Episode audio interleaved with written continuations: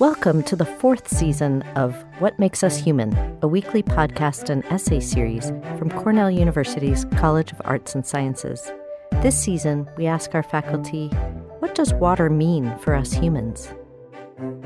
I'm Prabhu Pingali, Director of the Tata Cornell Institute and Professor of Applied Economics and Policy at Cornell University. Those of us living in developed countries can usually take access to good quality drinking water for granted. But for much of the world, access to clean water at home is a dream. In India, only about 40% of the population have homes with water piped in.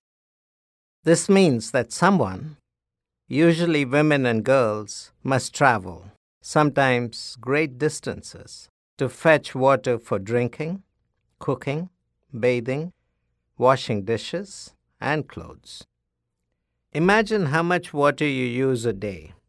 Then imagine having to carry every ounce of that to your home. Those transporting the water often have to make several trips a day over long distances. The time spent carrying water is time not spent on other important activities like farming, generating income, attending school, or caring for children and the elderly.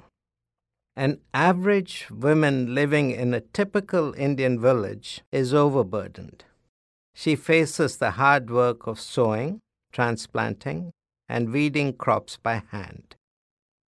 In her home, which she cleans, she plans the meals and does all the cooking from scratch, often over open flames.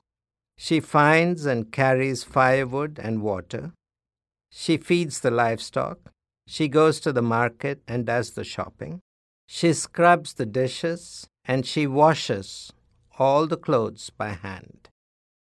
She tends to the children, her mother in law, and her husband. Perhaps she attends meetings as a member of a self help group so that she may have access to credit or learn new skills for herself. Plus, she is held responsible for upholding social, cultural, and religious obligations in her community. If her time burdens were eased, even a little, she might have time to rest or even enjoy a bit of leisure. The Tata Cornell Institute has been working to promote and study the effects of water, sanitation, and hygiene projects. For example, we are improving the access and availability of in home clean water on tap for villages in India. And we've also been constructing and encouraging the use of toilet facilities. We've been partnering with Agua Clara which has been building water treatment centers in villages around the world. In a research study, we found that in the villages with Agua Clara water treatment centers, households on average spend 60% less time in water collection per day compared to the households in the non Agua Clara villages. Imagine 40 minutes per day compared to 100 minutes. This is a big difference in the lives of women and girls. When water is brought into the home from a safe, screened source, there are health benefits as well. The incidence of waterborne illnesses, like diarrhea, are significantly reduced.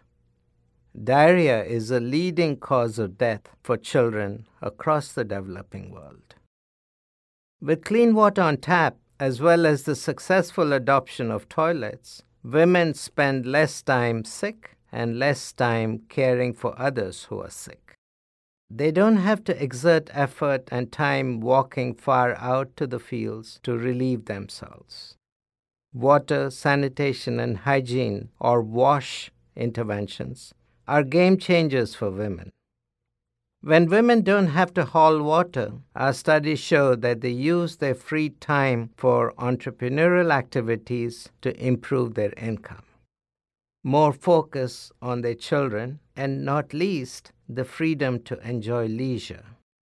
Leisure time is a rarity in many developing countries, but its importance is often overlooked. And when young girls don't have to help gather water, they can use the time for education. We find that attendance in school improves with access to clean water.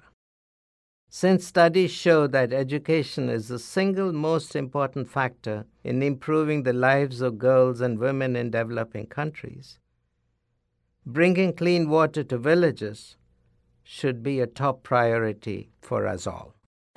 Join us for another edition of What Makes Us Human, brought to you by the College of Arts and Sciences at Cornell University. For more essays and podcasts, visit us online at as.cornell.edu forward slash humanities.